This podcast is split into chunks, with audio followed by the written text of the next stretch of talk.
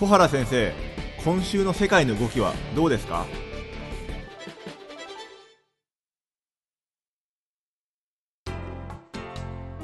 皆さんこんにちはオートバンクの上田です。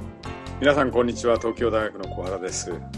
じゃああのこの台風近づく中の本日ですけれども先生本日のテーマはいかがでしょうか、まあ、これから3連休もあるわけですけど、はいえっとまあ、今動いてる話が米中のあの閣僚級の協議ですね。はい。でえーまあ、このお行方、えーまあ、今回まとまらないとですね、ええ。まあ、まとまるっていう言葉がちょっと語弊があるかもしれないんですけど、はい。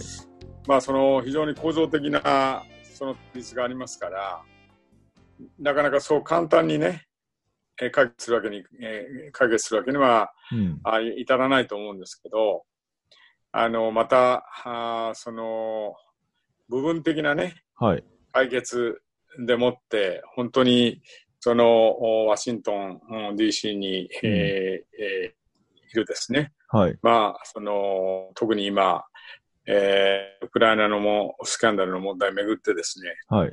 民主党が激しくトランプ大統領を批判してますし、うん。弾劾という話も出てきてますね。はい。まあそういう中でね、その部分的な決着みたいなことで済ませられるのかどうかっていうこともあると思いますし、はい。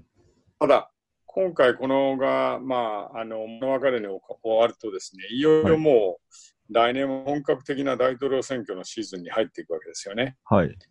そうするとちょっとなかなかもうこれ難しいその、このまま米中関係がですね、まあ、絶したまま、あーその、お推移していくと。はい。まあそういうことにもおいかねなくて、で、実はこの貿易以外のお分野でもですね、まあ、米中間の対立が、えー深刻になってきているというのが、まあ、あの、最近の状況だと思うんですね。はいで、まあそういう、その中で、まあ今言われてるのが、米中新冷戦の幕開けだっていうことなんですが、うんまあこれ、上田さんなんかどう感じられます？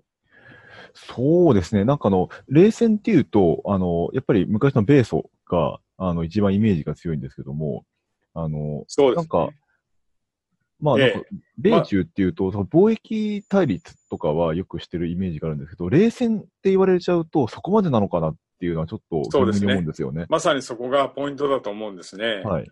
で、あの、今言った貿易戦争っていう意味で言えばね、ええ。あの、これはもう貿易の分野だけにとどまれば、あえて冷戦と、むしろまあ冷戦という言葉はですね、えー表現としては適当じゃないんだろうと思うんですね。うん。むしろ冷戦、米ソの冷戦の時っていうのはあんまり経営関係がなかったですから、はい。相互依存も問題になりませんでしたしね、うんその間での。で、あの、何か経済的な、その紛争が、それが世界に大きく、えー広がるようなあこともなかったですから、まあはいそういう意味で言うと、えー米ソの冷戦っていうのは、まさに軍事的なあー闘争と、えーそれから、いわゆるイデオロギーの闘争ですね。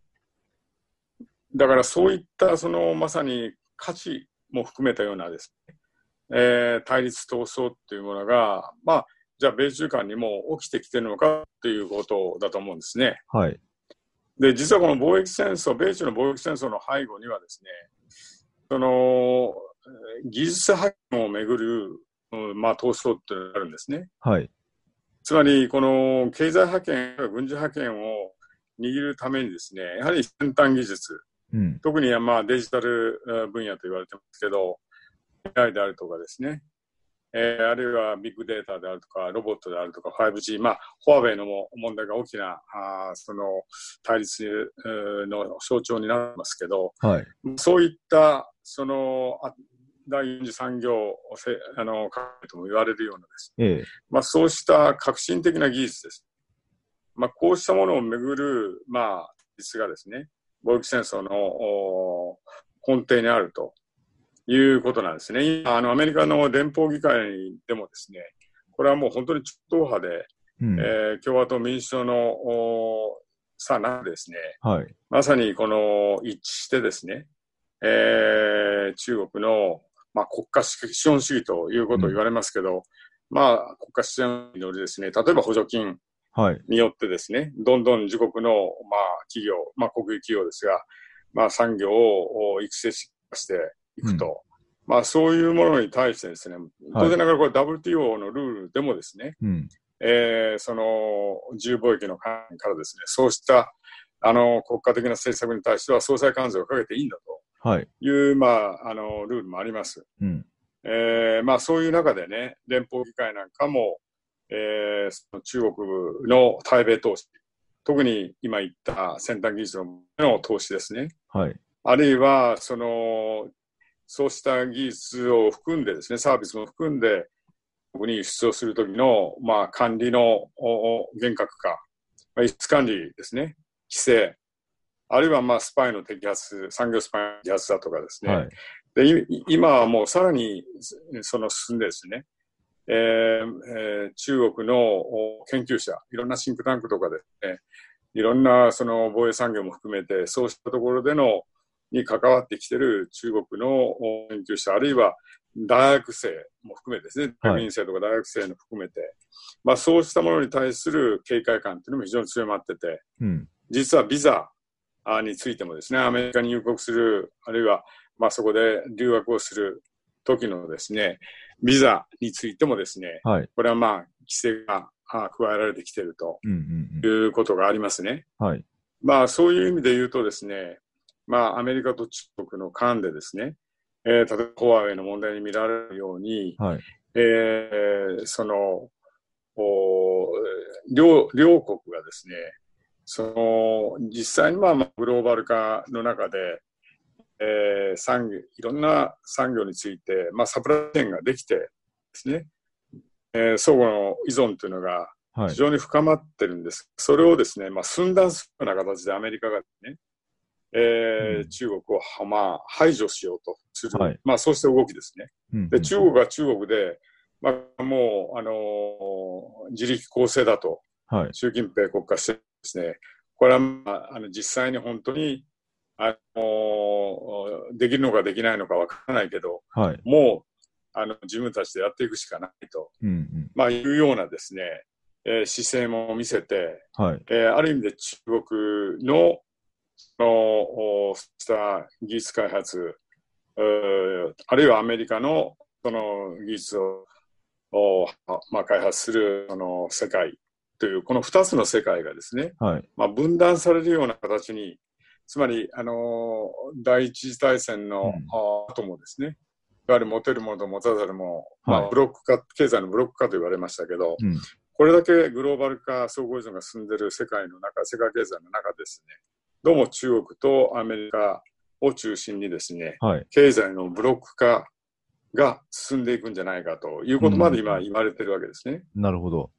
で、まあそういうことをこう見てみるとですね、まあ、それが新しい冷戦の始まりではないのと。うんまあ実際にもこれ2017年のアメリカの安全保障戦略はいという。のがありますが、その中では中国はですね、修正主義国家なんだとうん。いうことを明確にそこで、えー規定しているわけですね。したがって、これまでの過去のですね、アメリカの政権が中国を関与させようとしてきた、うん。まあそうした関与政策っていうものがですね、まあまさに中アメリカが戦後作った自由で開かれた経済システム、WTO もそうですが、そういったものに中国を組み入れていくことによって中国をまあ最終的には民主化していこうとうんいう、まあそうした期待を込めてやってきた政策が実は誤りだったんだと。これからはもうそういった政策ではなくて厳しくですね、対峙していく、まあ、競争、さらに言えば封じ込めをしていくんだと。はい。まあ、こうしたですね、まあ、その、お対中政策の転換というものがですね、えー顕著にまあここに来て出てきているということが、まあ、言えるんだろうと思うんですね。うんうん。で、まあ、これに、まあ、さらに、まあ、輪をかけてですね、例えば安全保障の分野なんかでも、えートランプ大統領、あの INF ですね、中距離弾道、あのミサイルですね、かこれをの、おまあ冷戦中にですね、えーアメリカとソ連が合意をしてですね、これを廃棄していこううんと。いう、まあ、約束をしてて、えー守られてきてたわけですが、はい。えーこれをですね、実は、あのートランプ大統領はここから離脱をするということで、実際にもうこれ執行してしまったわけです。うん。で、こうなってくると、えーそのアメリカからすればですね、ロシアもそうですが、まあ、そうした核戦力をどんどん強化していくとうん。いうことになっていって、まあ、世界がですね、また、あのーその核の開発競争というものがですね、はい。えー激しくなっていく。で、実はこの、あの、INF の問題っていうのは、実は、あの、中国が深く関係してるんですね。はい。つまり、あの、当時、冷戦の当時っていうのは、アメリカとソ連が圧倒的な核戦力の保有をしてたわけですから、はい。そのある意味で中国っていうのはこの合意には入ってないわけです。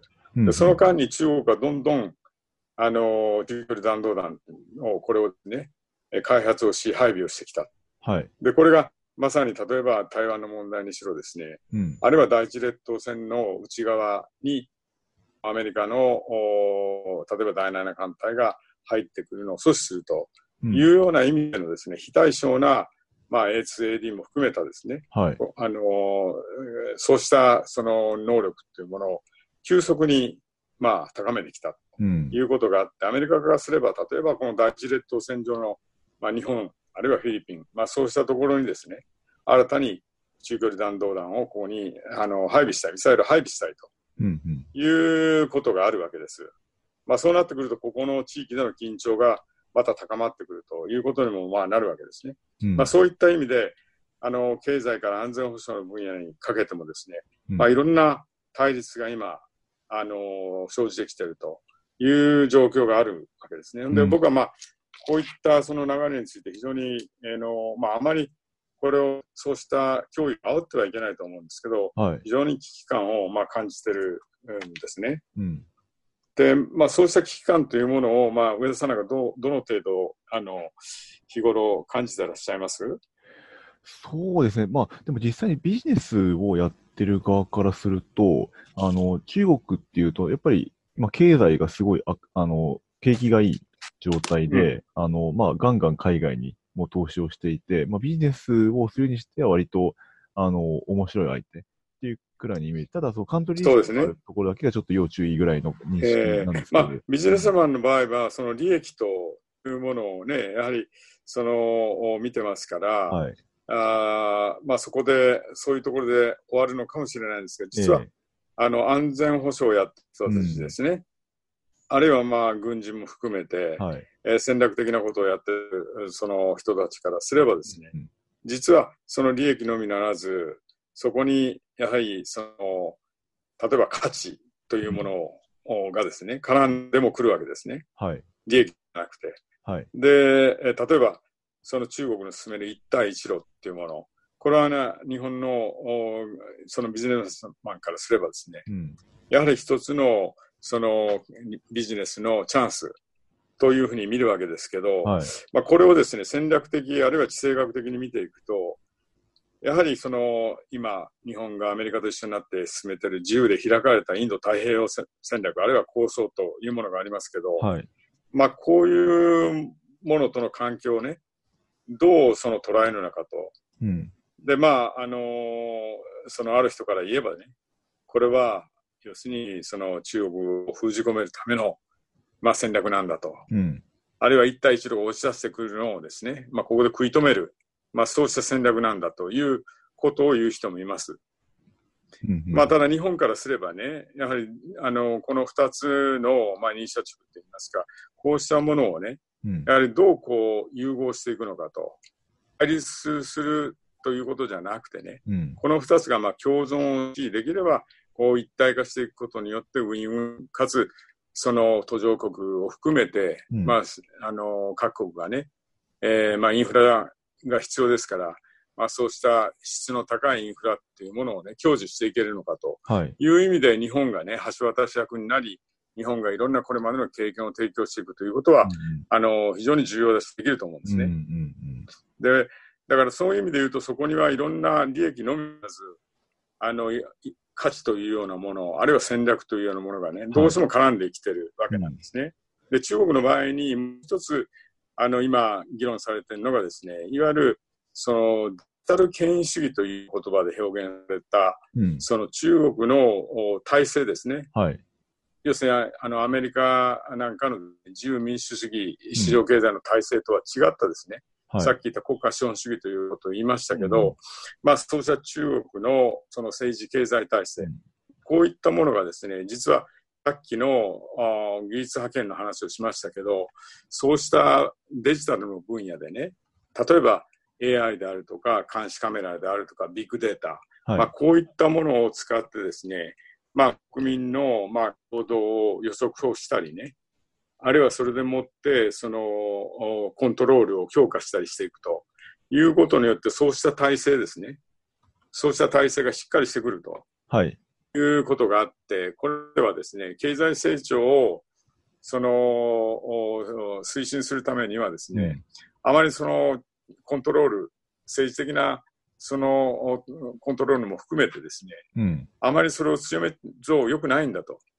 で、これが経済成長とある意味での、あの、権威主義国家の政治的な統治っていうものとのジレンマはい。がどうしてもこれまであったわけですけど、はい。まあ、それを AI だとかがですね、うんこうしたものがね、そのジレンマを解消しつつあるということが多分今言えるんだろうと思うんですね。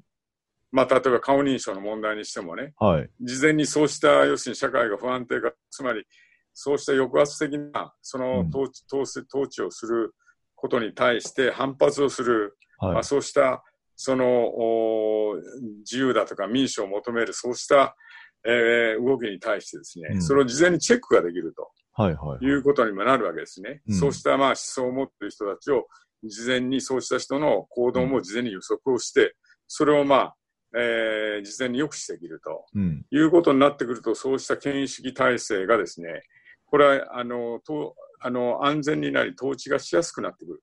うんまあ、これをまあデジタル権威主義というようなことを言って、うん。がね、ある意味でアメリカなんかを中心とする自由民主、まあ、そうしたそのシステム体制と、えーデジタルな権威主義のこの体制というもの、うんこれが21世紀のね、まあ、2つの新しいこの政治的経済的なシステムのぶつかり合いとなっていって、まあ、はい。新戦とうんいうことが起きてくるんじゃないかということを言われてるわけですね。うん。うん。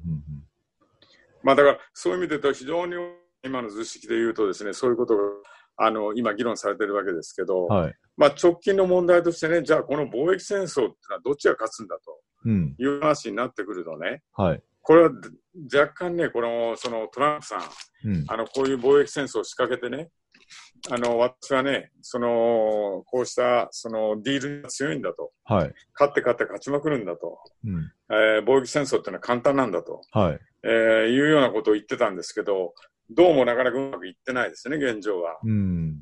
これは、あのー中国がね、やはり、あのーまあこ、こういう言い方をするとあれですけど、あのーそこの、これまでのね、貿易戦争の中から、はい。あのー学んできたものがあると思いますね。うん。で、非常に賢く今立ち回ってると思いますよね。うん。うん。あの、例えば、あの、追加関税をかけるにしてもね、いわゆる代替が効く製品に対してはい。追加関税はかけるけど、うん。まあ、代替が効かないようなものについてはね、はい。まあ、関税、追加関税はかけないし、うん。中にはそれをさ関税を下げたりしてるんですね。はい。例えば、あの、一つの、あの、例としてね、ロブスター、あの、まあ、日本だと伊勢海老ですか？はい。あれありますけど、あれはね、アメリカからの輸入するロブスターには25%の関税かけたわけですね。うん。うん。そしたらね、アメリカからの輸入が70%ぐらい減ったんですよ。うん。じゃあ、それはどうしたかと。はい。あの、中国人の、あの、食卓に行かないですよね。レストランにも行かないですよね。そうですね。で、それを実は、カナダからの輸輸入するロブスターはね、はい。これ関税を3%下げたんですよ。はい。はい。はい。そしたら輸入が倍になったんですよね。へえ。で、つまり、これは代替が効くわけですよ。はい。で、実際にはアメリカとカナダとの同じ海でロブスター取ってますから、はい。だから中国の消費者にとっては実は安く輸入できるようになったわけですよね。うん。だからこういうふうに非常に賢く立ち回ってるところがあるんです。うん。うん。で、一方アメリカの消費者からすればね、実はその iPhone なんかもそうなんだけど、代替ができない。うん。で、これ結局関税がかかりますから高くなって、アメリカの消費者に直接跳ね返ってきてるんですね、それが。はいそれはアメリカの、まあ、例えば、あの企業っていうのは中国にとどまって生産をすればね、はい。それはあのたあのアメリカにすればそれは高くなりますから、はい。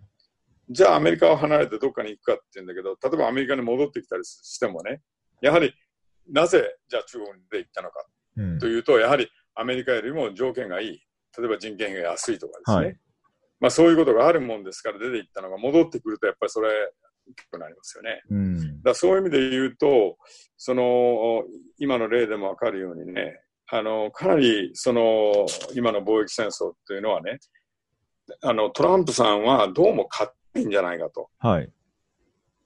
いうふうにもう私も思いますね。それで、なんかトランプさんからすれば形をつけないといけないので、うん。まあ、あの爆買い、今なんかもう中国が爆買いしてますけど、まあ、そうしたところでね、こう部分的なその解決ということで、その、えー収めたい、うんひょっとしたら思い出してるかもしれないですね。はい。ただ、それはですね、さっきのもっと貿易戦争の後に、その救ってる、広がってるようないろんな構造的な、さっきの新冷戦の兆候とも入れるようないろんな問題を考えるとね、そう簡単じゃない。うんうん。特に、あのー大統領の周辺ですよね、ワシントンにいる、議会も含めた、まあ、うんそうしたその高派だけじゃなくてね、やはり中国に対する警戒感っうん。ていうものが非常に広広がりを見せ、それが深刻になっているということから考えるとね、ええ。まあ、そう簡単に部分的にね、一部一部休戦、一時休戦ということはあるかもしれませんけど、うん。まあこれは長期的に今後続いていく。で、これがね、あのハーバード大学のアリソン教授というのが、うん。あのその研究成果をまとめたね、はい。い、わゆる月ゼスの罠って、まあ古代ギリシャの哲学者の、あの、えーこれ、あの、歴史家ですけど、はい。アテナイの将軍でもあったんですけど、うん。ペロポネス戦争にね、従軍をして、その記録をまとめた、あのー戦史、歴史という、まあ、本があるんですけど、その中でね、まあ、つそのスキゼスはなぜアテナイとうん。そのスパルタが戦って、二十数年戦って、はい。ギリシャがね、荒廃したかとうん。いう、その、なぜ戦ったかということを、まあ、結論として、いわゆる、ある国家の台頭、つまりパワーが増大するうんということと、それを、に対する恐れ。まあ、パワーの増大とそれに対する恐れね。二つの大国間のそうした、その、感情っていうかね、そうしたあの変化っていうものがね、はい。戦争を不可避にしたんだということを、うんまあ、結論付けたわけですよ。なるほどで、それがまさに今の米中間にね、うん。当てはまる可能性があると。なるほどで、。なんとかそれだけは避けないといけないと。まあ、いう議論も同時にはすごく行われてるわけですよ。うん。ということでね、今日はちょっと長くなったんですけど、えっ、と、まあ、いろんな問題、台湾問題、香港問題のね、ええ。あるいはウイグルの人権問題、はい。この人権問題もってね、今、ビザのおお厳格にするなんていう議論もうん今出てますから、はいま。あ、そういう意味で言うと、いろんな問題が今、米中間で絡ええんで、対立が深刻になっていると。うん。んで、まあ、この先にね、今言ったような、その、お戦争が不可避になってくるとはいいうようなことはね、になってはいけないということ、まあ、そうした、あの、ことをね、えー我々頭に置いて、えー今の世界の動きを見ていかないといけないとうんいうことで、ちょっと長くなりましたが、お話をしました。はい。あの、ありがとうございます。なんか、まあでも引き続きでも米中関係は多分注目していかないといけないんだろうなと思うので、あの、まあ今日ちょっとね総括的にいろいろと教えていただいたので、すごいよくわかりました。ありがとうございます。それではですね、最後にね、はい私の宣伝になるんですけど、はいえっ、と、中国で、えっ、と、本をお出版しましてね、おめでとうございます。はい、2冊目なんですけど、はいえー中国語では、あの、リーベンシュエンズって言って、ええー直訳すると日本の選択はいという。ことなんですけど、ええまあ、これはあの、に日本の国益という本が、あの、講談社から去年出したんですけど、はい。それを、まあ、かなり、えーその、編集し直してですね、はい。えーまあ、中国のお読者に、まあ、読んでもらいたいようなでね、えーえ彼らに関係のあるような、まあ、その内容にして出したんですけど、えはい。まあ、若干もう反応も出てたりするんですね、中国で。で、だからやはり、そのも、もっと日本から学ぶべきことがあるんだというような声もあるんですけど、うんその中にはね、あの中国はまあ今 GDP で日本のまあ2.6倍、2.7倍とどんどんまあ差を広げてきてるわけですよね。はい。そういう意味で言うと、この力関係が変わってきたということについてね、うん。日本はやっとね、少しそれに慣れてきたのんじゃないかっていうようなね、意見だとかね、ええあるいは日本はね、まあここに来てまたその軍事力を強化してるんじゃないかとかね、うんまあそういったまあ見方も一方にあります。まあいずれにせよね、米中間のこの、おその覇権争いとかね、そうしたパワーバランスが変わっていくことによるこの両者のね、あの対峙、あはい。るいは競争っていうものの中で、うんまあ、日本はね、どう立ち回るべきかということをね、私なりに考えてえ書いた本なんですね。はい。一言で言うと、日米同盟プラスアルファ、アルファを考えないといけないと。うん。で、アルファの革新、あこれはもうまさに、えー価値をお共有するね、はい。えーわれあの英語では like-minded countries と言いますけど、まあ、そうしたあの志を同じくするような諸国、例えばうんオーストラリアであるとか、インドであるとか、はいまあ、イギリスとかフランスの、まあ、ヨーロッパの諸国も入ると思うんですけど、ええまあこうした国とね、一緒になって、先ほど言ったような、やっぱり自由で開く開かれたね、あの、そうした秩序、国際秩序というものをはいしっかり守っていかないといけない。うん。で、できるアメリカにも取ってきてほしい。はい。大統領選挙でどういう結果になるか分かりませんけど、まあそうした期待も込めてね、それを守っていかないといけない。同時にそのアルファっていうのはもう一つの意味で中国だと思うんですね。うん中国とどういう関係、どういう距離感で中国とどう関係をね、新しい関係を作っていくのかということが今問われてると思います。ということで、ちょっと最後は宣伝になりましたが、ええ。はいええありがとうございます。あの、非常にあの、なんか充実した 議論になりました、今日。はい。すみません、ん。ちょっと長くなりまして。いえいえ、とんでもないです。はい。はい。じゃあ、そんなか、今日はそんな感じですかね。はいとんでもないです。はいどうもありがとうございましたどうもお疲れ様でした。はい。はい、失礼します。す。